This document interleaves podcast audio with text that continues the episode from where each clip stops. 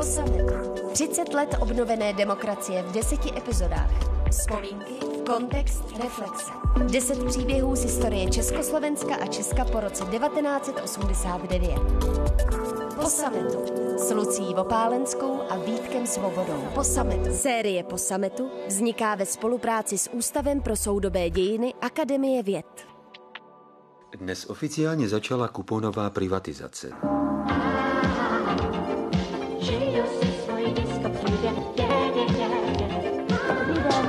Den. My se jdeme zeptat na tu kuponovou privatizaci. Dobrý den, správně. Kupte si kuponovou knížku a informační příručku. Ta vám nejlépe poradí. V předlistopadovém Československu, na rozdíl například od Polska nebo Maďarska, prakticky neexistovalo soukromé vlastnictví. Ekonomika byla řízena centrálně. Významným politickým úkolem proto byla transformace ekonomiky, převod majetku z rukou státu do rukou soukromých subjektů. Vedle takzvané malé privatizace, během níž byly formou aukcí rozprodávány například obchody či restaurace, byl majetek státu rozprodáván v průběhu takzvané velké privatizace.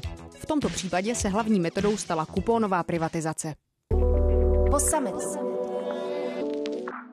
Posloucháte druhý díl série Rádia Wave po sametu, ve kterém vám přibližujeme 30 let obnovené demokracie v České republice. S Vítkem Svobodou a Lucí Vopálenskou. Dnes se vrátíme ještě do Československa k jednomu ze zásadních milníků takzvané ekonomické transformace a tím byla kupónová privatizace. Nelekejte se písně Disco příběh od Michala Davida, ta byla součástí velké reklamní kampaně právě na kuponovou privatizaci. Její první kolo bylo spuštěno v říjnu 1992, tedy necelé dva roky po listopadu 89. Jejími iniciátory byli ekonomové Tomáš Ježek a Dušan Tříska spolu s tehdejším ministrem financí a premiérem Václavem Klausem. Mně v té době byly čtyři měsíce, nepamatuju si vůbec nic, logicky. Nevím, jestli za to nejsem i rád, kuponová privatizace to zní dost komplikovaně. Jak na tu dobu vzpomínáš ty, Lucie? No, šla jsem do toho, koupila jsem si kuponovou knížku a pak jsem vybírala, do které firmy budu investovat. tak doufám, že jsi zbohatla. Každopádně já vím, že je to asi dost pubertální, já si to neodpustím. V archivu Českého rozhlasu jsem našel totiž tohle. Kdybyste měl komentovat chování dyků.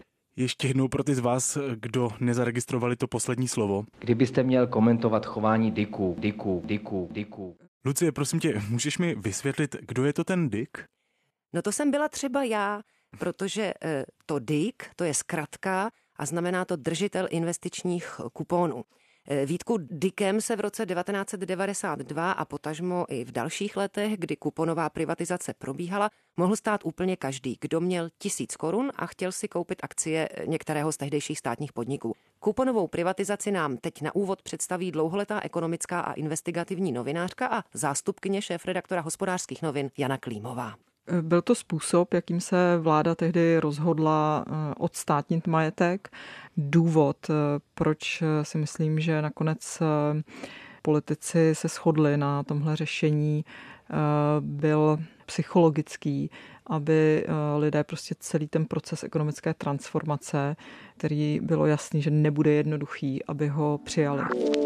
Kuponová knížka a kuponová známka jako základní předpoklady účasti v kuponové privatizaci jsou k dostání na téměř všech poštách u speciální přepážky do konce roku.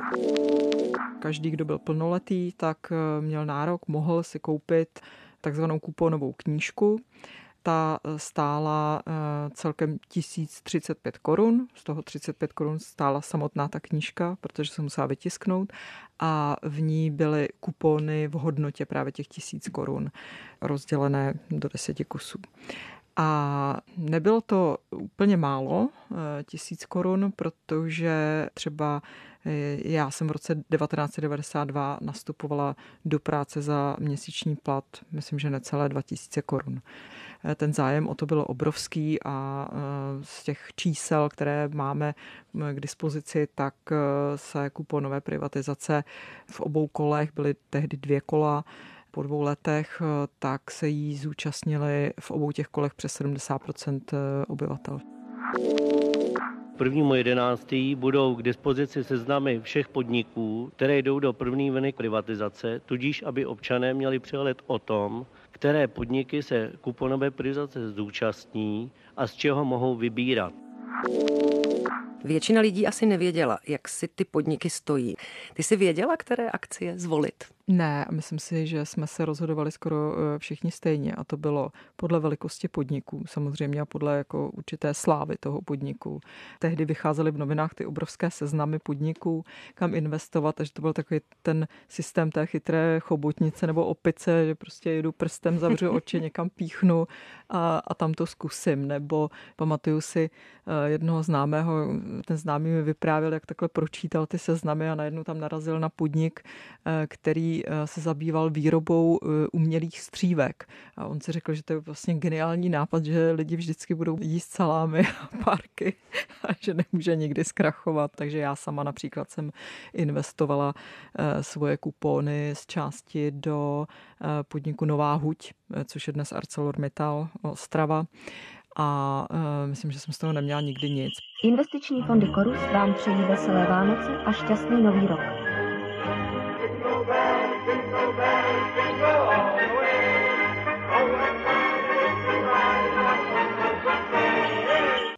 Slyšeli jste vzpomínky novinářky Jany Klímové, která se taky stala jednou z několika milionů dyků v Československu. Vánoce v roce 1992 se nesly skoro celé v duchu kuponové privatizace a to je i téma dnešního dílu série po sametu. Kuponová privatizace měla dvě kola. To první bylo spuštěno v říjnu 92 a o masivní reklamu na e, toto kolo kuponové privatizace se tehdy postarali takzvané investiční fondy. Těm mohli lidé za poplatek prodat své kupony. Kostky jsou vrženy. Investiční společnost Expandia. Jak vysvětluje Jana Klímová, šlo o tehdy legální způsob, jak mohli vlastníci těchto fondů, dnes vlastně nejbohatší Češi, obchodovat se státním majetkem tak oni byli jedním ze subjektů, který se mohl účastnit té privatizace a který vlastně skupoval nebo nabízel, že prostě od lidí vykoupí ty kupony. U Viktora Koženého dodnes se to traduje, že je to jeho heslo jistota desetinásobku. Eh, což v prvním kole někteří skutečně dostali, protože ten eh, pád eh, tohoto impéria přišel potom až později, ale když jak už to u podvodníků bývá, tak vždycky tam ty první výplaty musí být, aby nalákal mhm. vlastně na ty další velké peníze. Vložte tisíc investičních bodů do kteréhokoliv z harvardských podílových fondů a bude vám i hned a v hotovosti poskytnuta půjčka ve výši 3000 korun. Tato nabídka platí až do odvolání. Viktor Kožený dnes patří k neslavným symbolům kuponové privatizace. Jeho heslo Jistota desetinásobku mu zajistila přes milion kuponových knížek. Viktor Kožený a jeho spolupracovník Boris Vostrý jsou v Česku stíháni za finanční operace z let 1995 a 97, při kterých vytunelovali majetek harvardského průmyslového holdingu. Z fondů vyvedli podle rozsudků majetek za 16 miliard korun a podvedli čtvrt milionu akcionářů. Kvůli české kuponové privatizaci se do globálního slovníku pravděpodobně dostalo slovo tunelovat, užívané pro velký finanční podvod. Historička Lenka Krátká z Ústavu pro soudobé dějiny vysvětluje, jak fungovaly praktiky investičních privatizačních fondů. Ten investiční privatizační fond neodděloval majetek vlastně toho, kdo má spravovat ten fond a těch drobných akcionářů.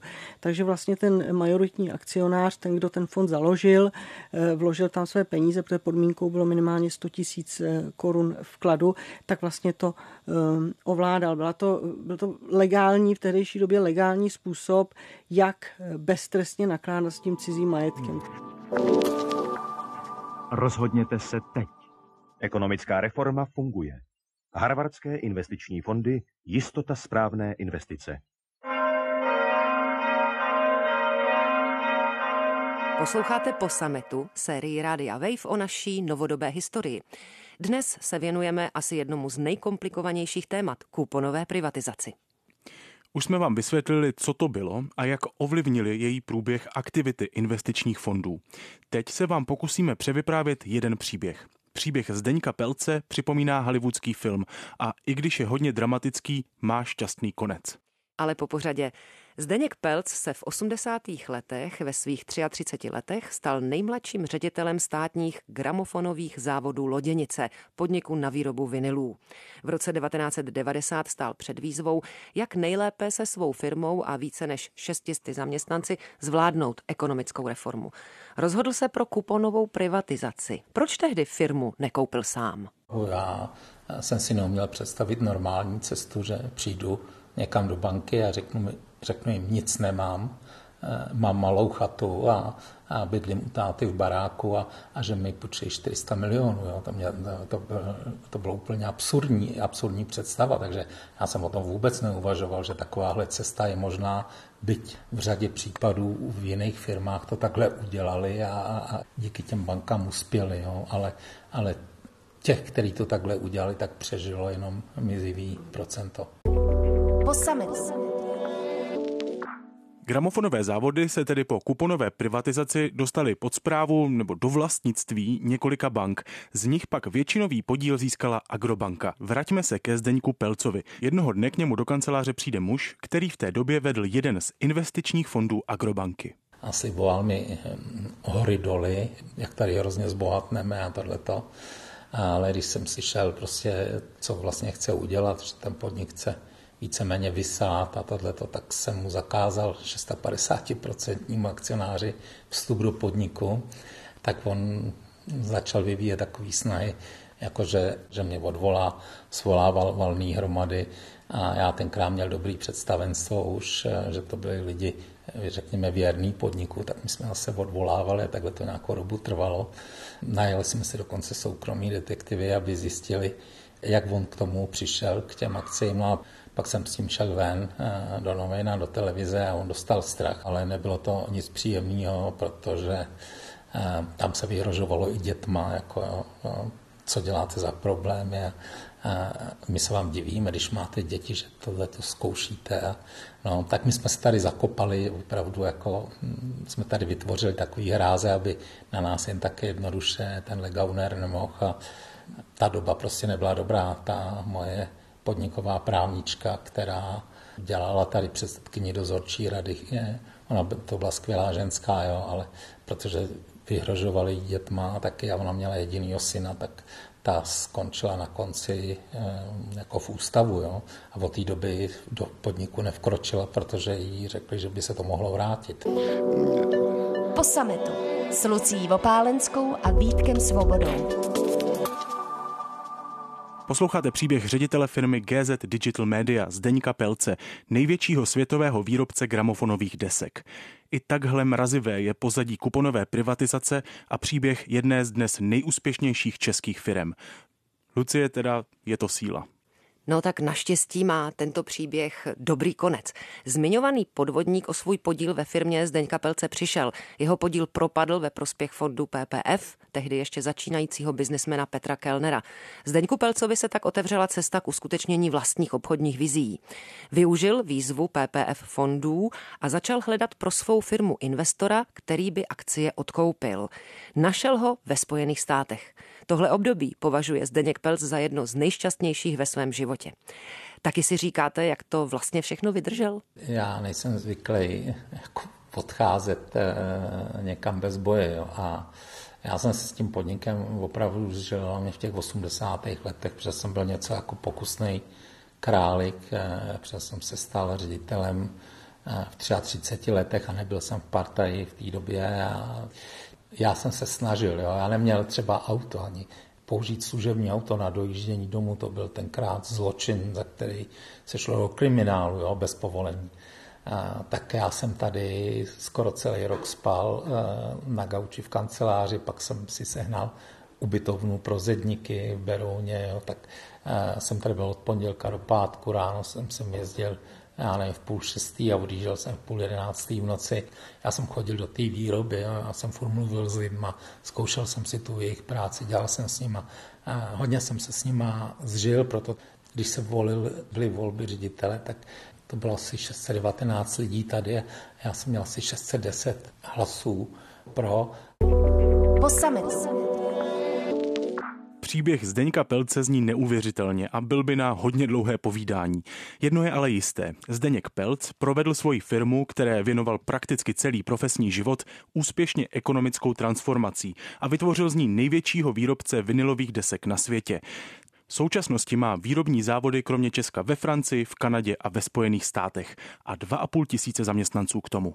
Jak Zdeněk Pelc s odstupem času a po zkušenostech, které s kuponovou privatizací zažil, tuto éru zpětně hodnotí? Tyhle věci bych eh, nerad kritizoval, protože jsem u toho nebyl, ale vím, jak to bylo tady v 90. letech. Jo. Najednou nám odumřel domácí trh, klesla poptávka po těch našich věcech, po věcech, které se dělaly v Česku. Všichni jenom ze zahraničí dovozy. Já, já vím, jaký to bylo těžké se učit. Tady eh, bylo možná šest lidí, kteří uměli kromě ruštiny ještě nějaký jazyk. Jo. Tak já jsem stahoval lidi z výroby, byla to šéfová galvánky a tak eh, to se prosili, nebo pojď dělat, uměla německy, pojď dělat do zákaznického servisu, jo. Nebo jsem vyloupil kladenský gimpl, tam byly profesorky, jedna Němčiny a druhá angličtiny. Čili my jsme jeli systémem, pokusome z toho důvodu nechci kritizovat eh, to, co se dělo v tom národohospodářském systému, eh, jestli jeli systémem taky, jako jsme jeli my tady, pokusomil a učit se somilů. Možná, že věděli, jak, ale nekonali, ale možná, že to bylo, eh, že to bylo z tohohle důvodu. Posloucháte po sametu sérii Rádia Wave o 30 letech naší novodobé historie. Vypadá to, že hodnotit kuponovou privatizaci jednoznačně pozitivně asi úplně nejde. Možná i kvůli zmiňovaným finančním podvodům, které jdou do miliard korun. Máš pravdu. Agentura STEM dělala letos šetření o spokojenosti mezi obyvatelstvem České republiky. Z 26 kategorií byli lidé nejméně spokojeni právě s výsledky privatizace. Čtyřku nebo pětku by dostala od dvou třetin občanů. Co na to ekonomická novinářka Jana Klímová? Eh, já ten pocit nespravedlnosti eh, jako chápu a do jisté míry s ním souhlasím, eh, protože opravdu těch exemplárních případů, že byl někdo odsouzen prostě za to, že zjevně prostě kradl takových těch velkých ryb, tak těch opravdu není, není mnoho. Nemyslím si, že se tady jako schválně zhaslo, ale to, že to jako bylo schválně benevolentní ty podmínky, protože zvítězil ten přístup, nechme tomu volný průběh podnikání s tím, mm-hmm. že budeme věřit, že eh, podnikají eh, čestní lidé, tak eh, ten prostě zvítězil. No. Myslím si, že tam byl silný vliv Václava Klauze a lidí kolem něj, eh, kteří prostě vyznávali tu teorii toho volného trhu. Problém byl, že vlastně ta neviditelná ruka trhu a potom hrabala všemi směry. Tady od začátku byl boj o vylepšování právního řádu, doplňování jednoho zákona, jedné novely zákona za druhým. Ty vlády a parlamenty v tu dobu nedělali nic jiného. Myslím, že revolučním a rekordním způsobem poopravili právní řád.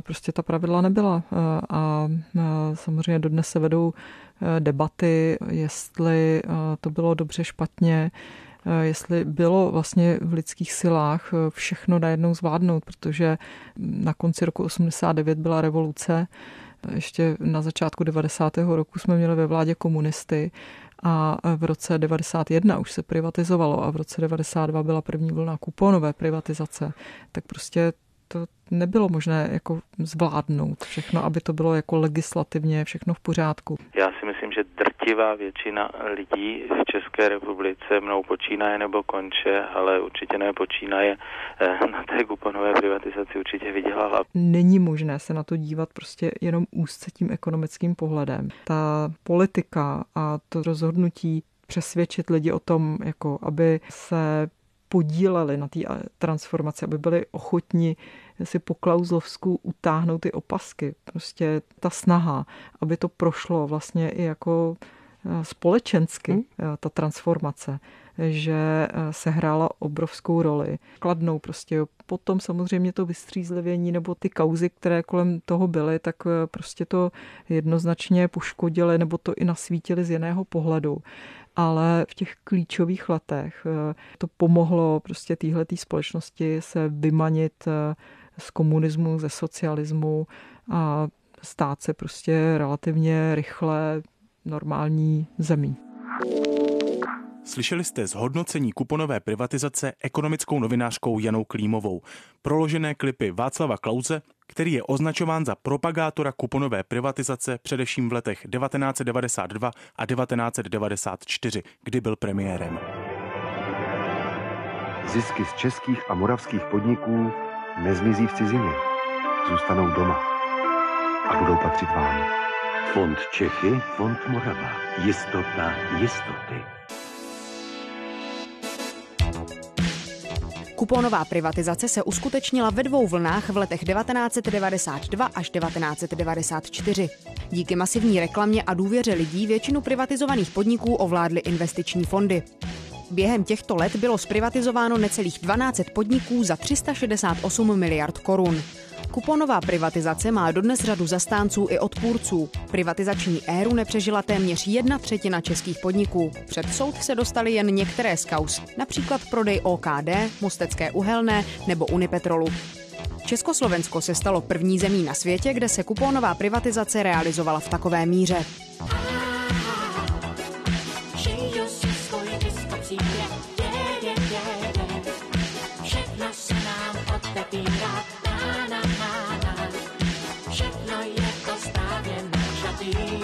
Druhý díl série po sametu jsme věnovali kuponové privatizaci, metodě, kterou v Československu prosadili ekonomové Dušan Tříska a Tomáš Ježek a díky které získali majetek současní nejbohatší Češi. Slyšeli jste dobové záznamy z archivu Českého rozhlasu, dobový audiozáznam televizních reklam dostupných na YouTube a taky asi nejtypičtější skladbu Disco příběh od Michala Davida. Ta byla součástí hlavní reklamní kampaně na kuponovou privatizaci. A ještě dodám, že všechny díly po sametu najdete na wave.cz lomeno po sametu a můžete se přihlásit i k odběru podcastu na wave.cz lomeno podcasty. Od mikrofonu se loučí Vítek Svoboda a Lucie Vopálenská. Po sametu. Desetidílná série Rádia Wave o naší historii po roce 89. Série po sametu vzniká ve spolupráci s Ústavem pro soudobé dějiny Akademie věd.